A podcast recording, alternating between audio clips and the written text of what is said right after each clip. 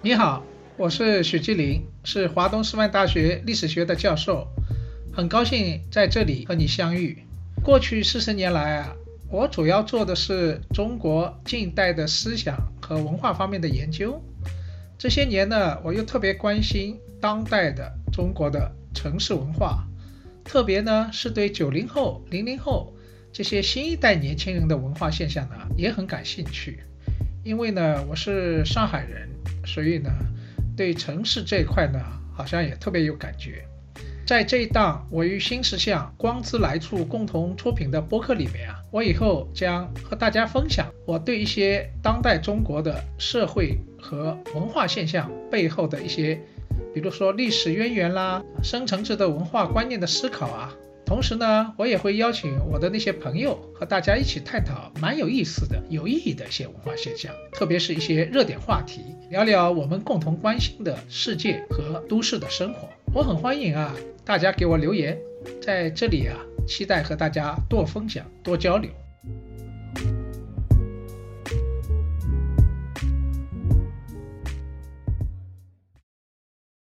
你好。今天啊，我要给大家聊聊一个话题。这个话题呢，就是在今天的中国啊，这个人文学科到底有没有危机？这个人文社会科学啊，到底有没有用？关于这个话题啊，是和前阵子那个高考有关，也和今天我们社会上出现的那个人文热也有关系。你看啊，一方面好像很多人。不大愿意考文科，呃，选择比如说高中分班，大家都去学理科，好像文科班的学生呢是次一等的。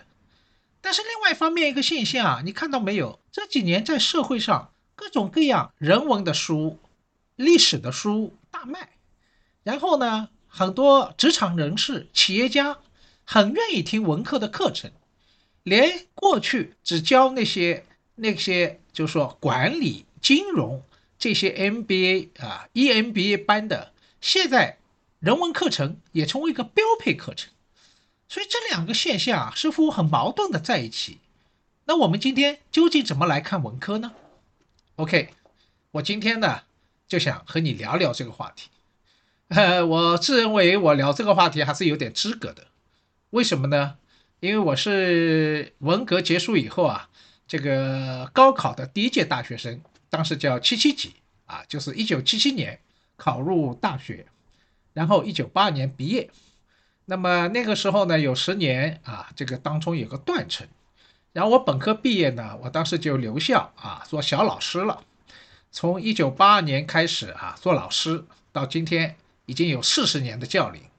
那我差不多经历了整个人文社会科学的由盛到衰。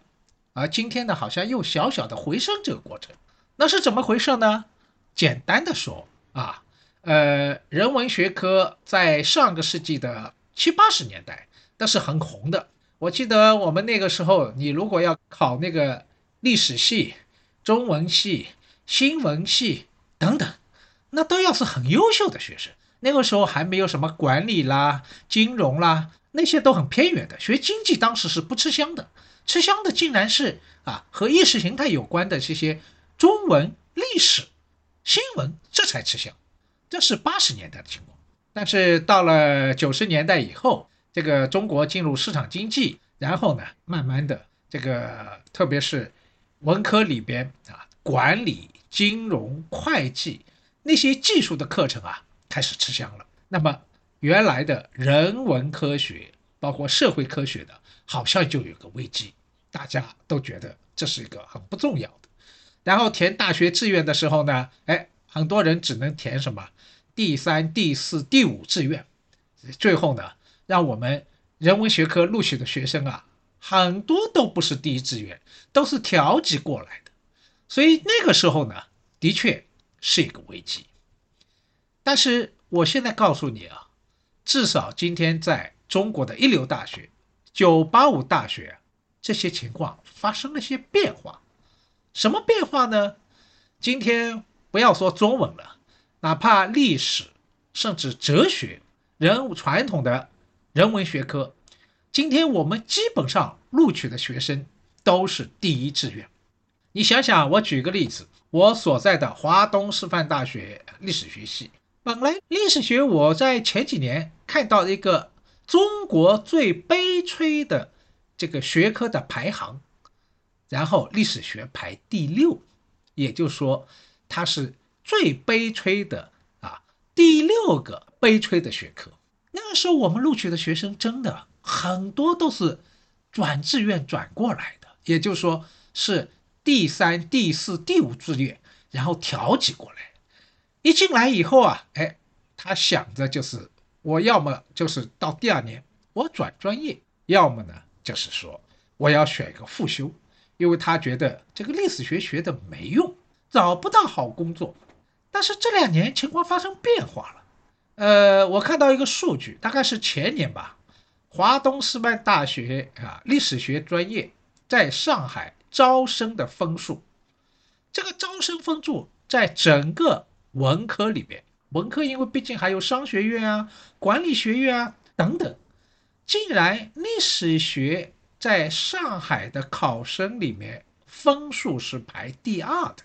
也就是说啊，现在学文科的人，包括所谓过去是最悲催的学科之一，今天有很多学生啊。很愿意来报考，所以从这点而言，我可以说文科最已经慢慢的走出了底部。虽然不能说已经是二度复兴，但是呢，已经走出了最寒冷的冬天。不能说春天来了，至少呢有一种早春的感觉，这是一个变化。另外一个变化，我待会儿会说，社会上也有人文社会科学热。所以我并不认为说今天啊文科现在一直在走这个下行线，这个危机危机再危机，不是，我觉得现在底部已经基本走出了底部。那么，也许你要问了，为什么呢？这里面我想有好多原因，其中有一个原因我观察到，过去呢因为大学生比较少，家长呢这个然后老师。还有本人都有很多期待，特别是很多家庭啊，希望什么知识改变命运，孩子考进了大学，然后通过努力，呃，读一门好的专业，然后能够赚更多的钱，有更多的收入，有更好的前途，实现所谓这个社会阶层的往上浮动。所以一个人考进大学怎么样，整个担负了整个家庭。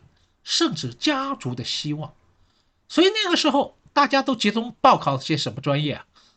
就是有前途的专业。文科里边集中在金融、管理、会计等等这些收入高的。但是经过九十年代以后啊，差不多到今天啊三十年，整个发生了很大变化。中国呢现在初步啊也实现了小康，特别在一二线城市里边啊。好多家庭啊，已经是中产，甚至是已经富裕了。那个时候，孩子他们身上所承担的责任啊，那就减轻了。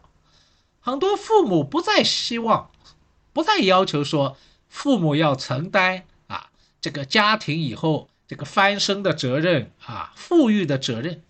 他们也就一个孩子嘛，所以就说随便，孩子喜欢什么你就学什么。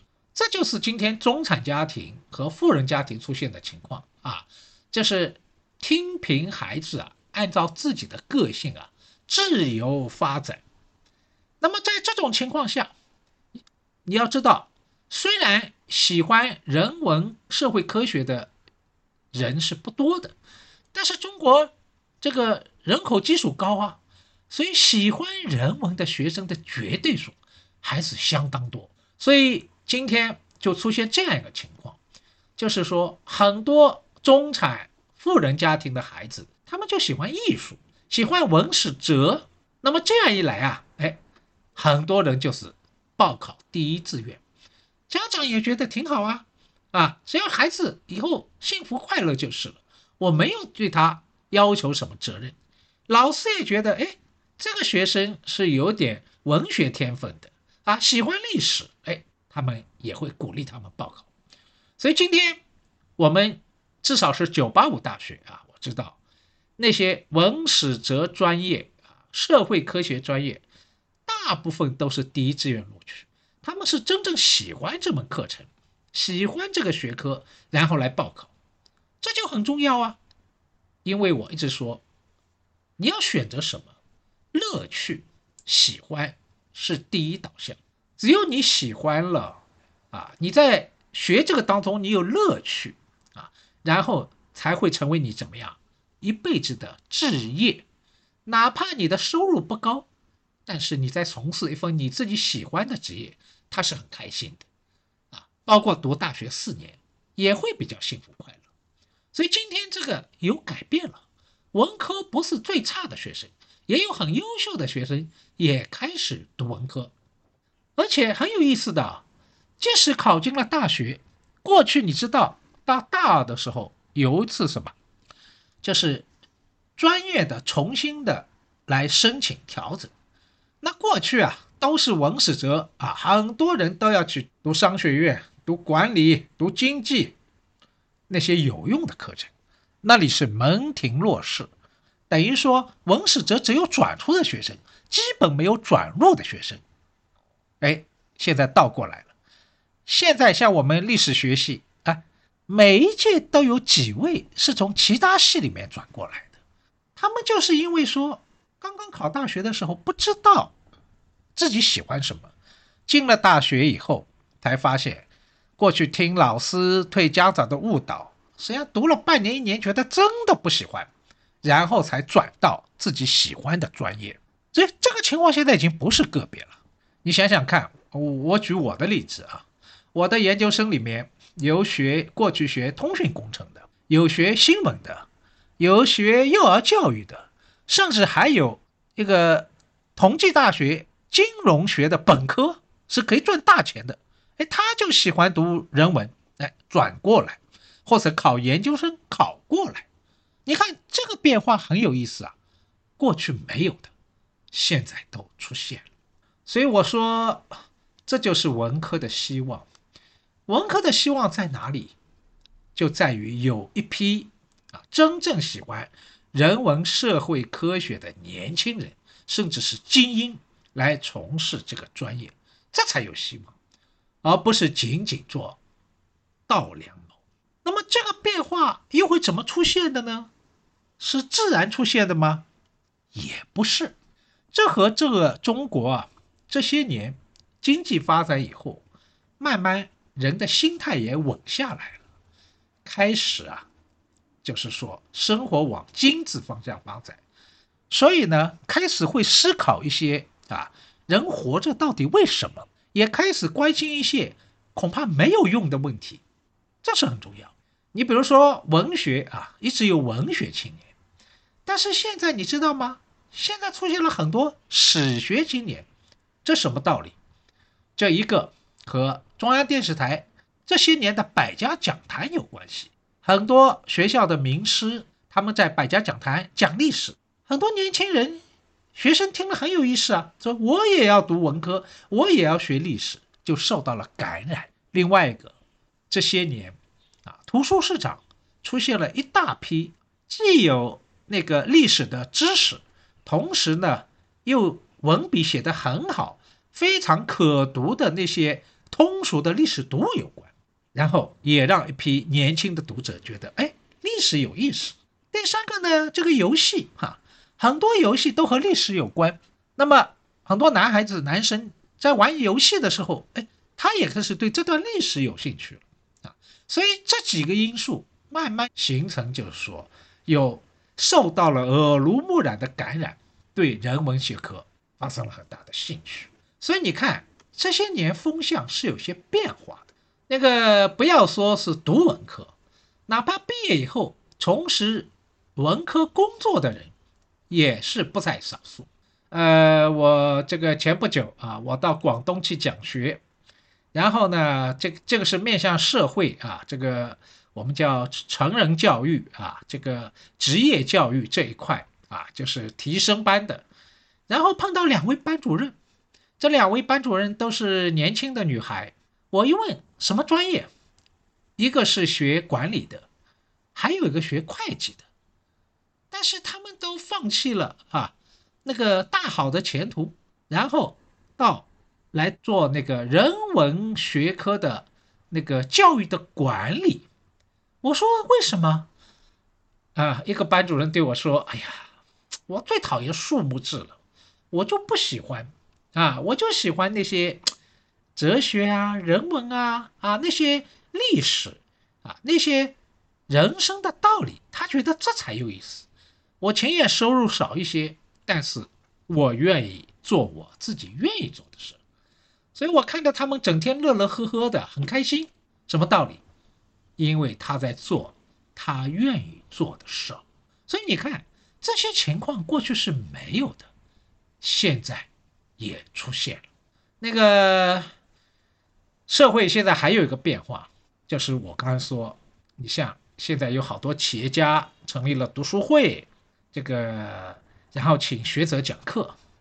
过去这些课大部分都是有用的课程，也就是说是一些职业的课程。是教你本领的，是一套技术。但是这些年啊，那个无论是大学里面的 MBA、EMBA，还是社会上的那些企业家读书会、职场人士的那些我们说的呃后续教育的那些班，他们更关心的是人文社会科学的课程。这个是什么道理呢？有一次，我是给那个中国最好的商学院之一啊。中欧国际商学院啊，那个有一个班讲课，这个班呢都是些 EMBA 班啊，他们已经毕业了，但是毕业以后呢，他们学生啊众筹，那个每个季度呢，这个同学啊从全国各地飞到上海来听学者讲课。那么他们现在请的课程很有趣，请的都是那些讲历史、讲宗教。讲哲学的老师，我就很奇怪啊！我问这个班长，我说：“哎，过去你们很少愿意听这些课的，请我们来给你们讲课。现在为什么你们有这个需求呢？”这个班长呢是世界五百强企业的一个高管，他就回答说：“老师，到我们这个层次，我们顶尖的那些管理知识我们都拥有了，但是我发现。”这个越上往上走啊，越需要大智慧，而这个大智慧呢，是具体的管理课程里面没有的。大智慧都在人文的课程里面，人文学科才有大智慧。他又强调了一遍，到我们这个层次，我听了以后啊，恍然大悟。也就是说，如果说你对人文课程没兴趣的话，这是只是意味着。你从事的职业啊，层次还不够高。如果你越往上走的话，你就需要从哲学、历史、宗教里边吸取大智慧。这就是一个为什么我说今天人文不能说热，有反弹是很重要的原因。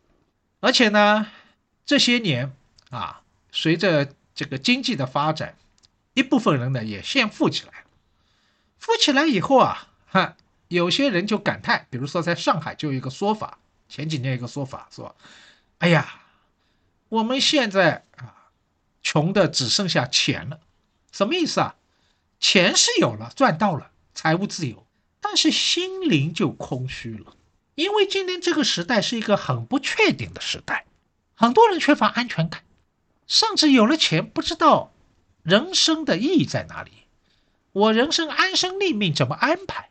所以他们就急切希望从人文的课程啊，从中西的哲学，从宗教里边啊，来寻找到安身立命的这些我们说智慧。所以这又和什么？又重新寻找人生意义有关。人生意义这个问题啊，是叫饱暖思淫。你这温饱问题解决了，你才有这个要求，是吧？有高层次的需求。事实上，这些年已经达到这个阶段，所以他们现在就特别热衷于啊，特别是这些成功的企业家阶层，有些关心历史的。关心政治的喜欢听历史课、政治课。那个他们要了解家国天下大事。有些关心个人心灵问题的，这个也通常女生居多啊，他们会听一些宗教的、哲学的课程。你看，这就是一个社会开始慢慢富裕以后，自然而然形成的一个需求。呃，今年我在广州啊，那个有一个从事那些后继续教育的一个学院，一个院长就告诉我说：“他说你知道吗？因为今年疫情啊，他说我们各种班招生惨不忍睹，很差。他说偏偏有一个班，谁都没想到。”招生情况非常好，你猜猜是学什么的？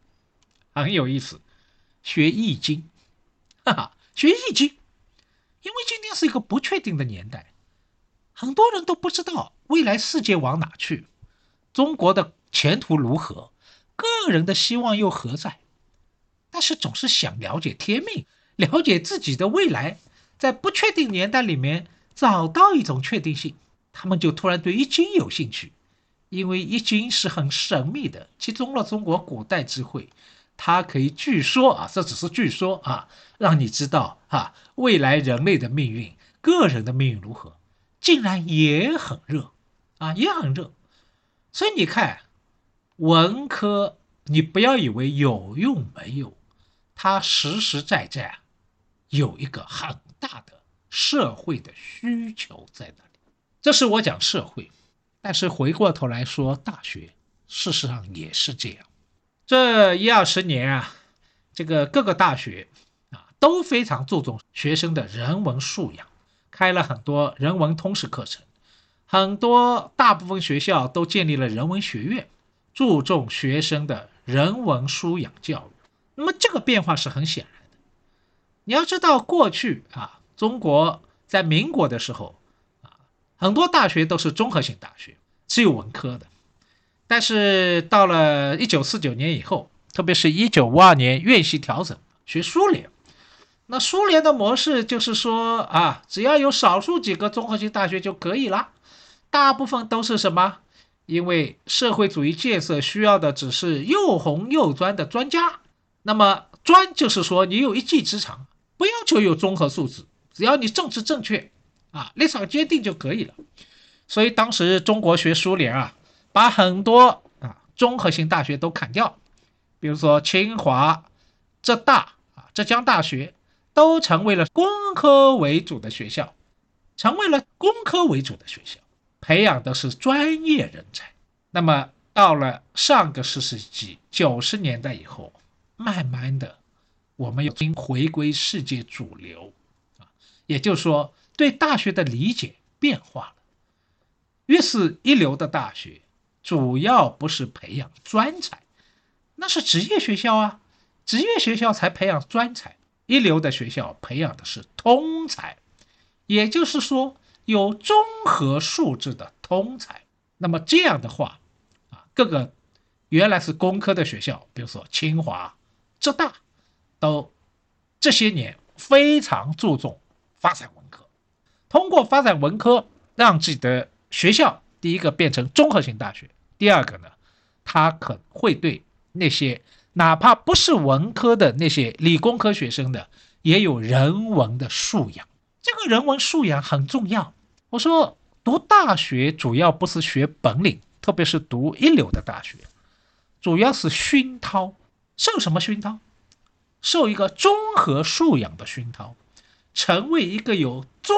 合素质，这个综合素质不仅是专业素质，也包括你的人文素质啊。培养这样一种人才，这就像美国哈佛、耶鲁啊。你知道美国的几任总统不是哈佛就是耶鲁法学院出身的，但是哈佛和耶鲁的法学院很自豪地说：“我们不是培养法官，也不是培养律师，我们是培养什么社会的领袖。”就是以后的社会的领军人物，所以他不仅要有一技之长，更重要是要有一种综合素质。所以今天中国大学也开始和主流接轨，开始注重这个综合素质，而且另外一方面市场也有这个要求啊。像好的企业，实际上他们只看你的综合素质，不是看你的专业能力。专业能力重要吗？虽然重要，不是最重要，因为专业技能只要你够聪明，它可以通过短期的专业培训就解决了。但是你的一个人的综合素养，包括人文素养，你的文字能力。你的鉴赏能力、你的谈吐、你的教养，那可是培训不出来的。这些东西主要是在从十八岁到二十二岁，或者更长一点时间到二十五岁硕士，通过大学的一个好的大学的熏陶，他才能形成一个综合素质高的人才。所以那些世界五百强企业，那些好的那些企业，为什么他们不重专业？重的是你是什么学校出身，啊，不问专业，就是怎么样，就是看你的综合素质如何。但是你要知道嘛，一个学校综合素质好，必定有文科；如果文科差的话，那只是一条腿，他整个素养好不到哪里去。所以，为什么你明白了吧？为什么现在那些一流的原来是工科大学，拼命发展文科？哈，当然发展文科投资少，见效快，道理也在这样。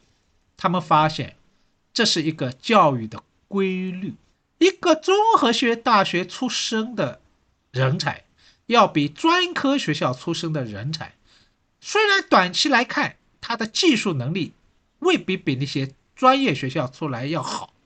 但是它更长久、更持久，这就是抓文科的好处。所以你看，今天各个学校都非常注重文科，即使没有自己学有好的文科，一定大学里边有设为设有人文素质大讲堂，请全国一流的人文学者去给学生讲课、讲讲座，用通过请外面啊请把人请进来的方式，形成一个大学的氛围。所以，为什么我们说文科对大学很重要？文科是不可取代的，道理也在这个地方。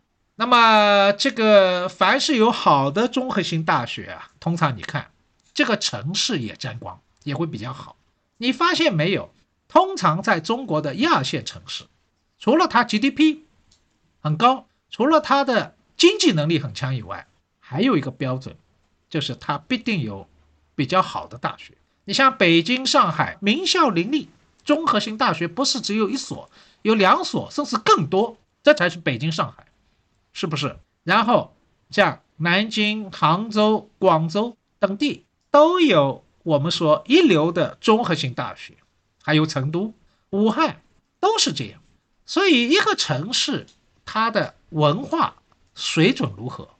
某种意义上取决于这个所在的城市有没有一所甚至更多的综合性大学，而这个综合性大学主要是靠文科支撑。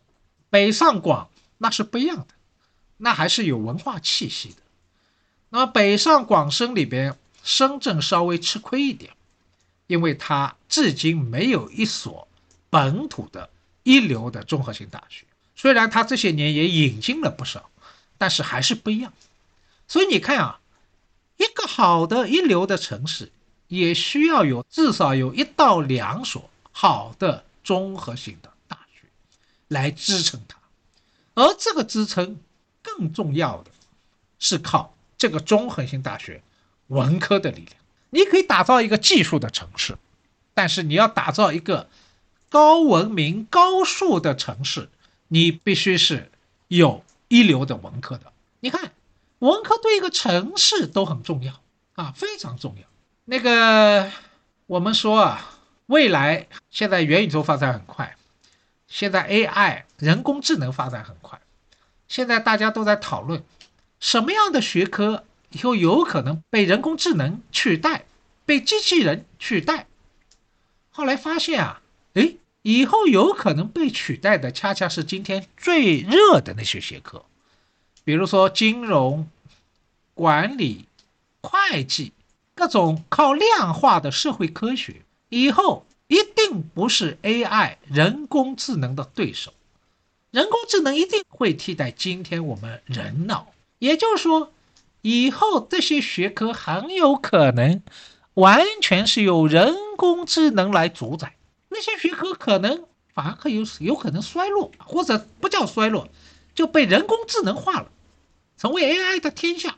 但是恰恰好几个 AI 的专家告诉我说，他们发现 AI 就是这个特点，它是建立在计算的理性基础上，越是需要计算，人工智能越强大。他说，反而是那些低级的智能，像小孩子这些凭直觉、凭感悟的这些低级的智能，像艺术这类，他说，反而 AR 的技术现在远远不及人。也就是说，未来的我们说的人工智能的时代即将来临。但是，什么学科是不能被取代的？竟然是文史哲传统的学科。为什么？因为他们。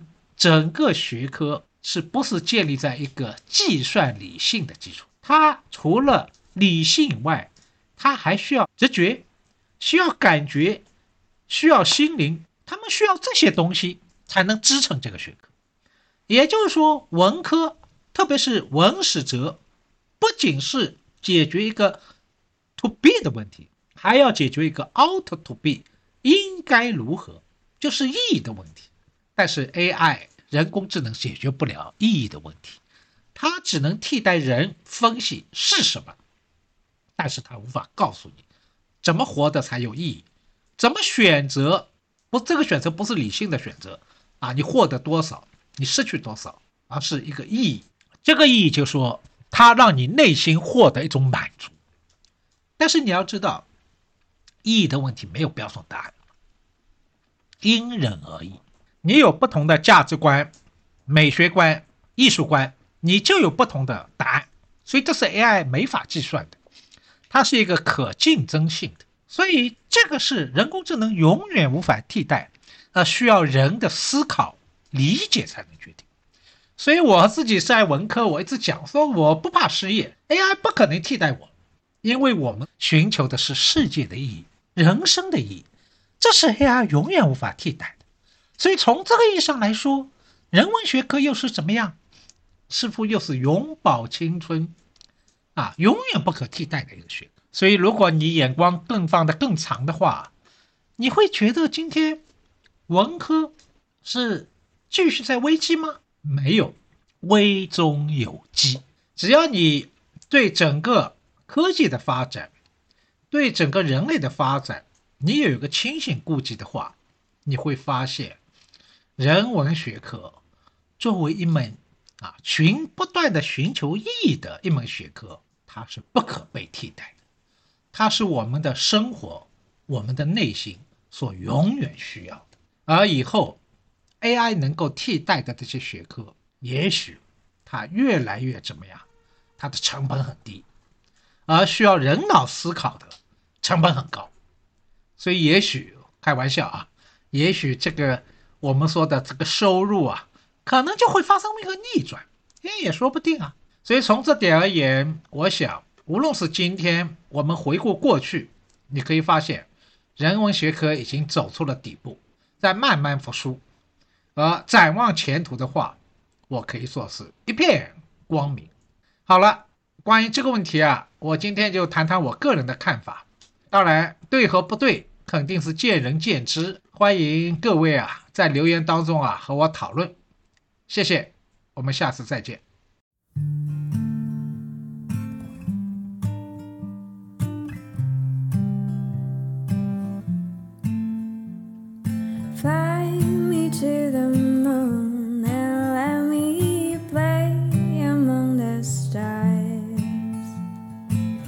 Let me see what spring is like. Oh.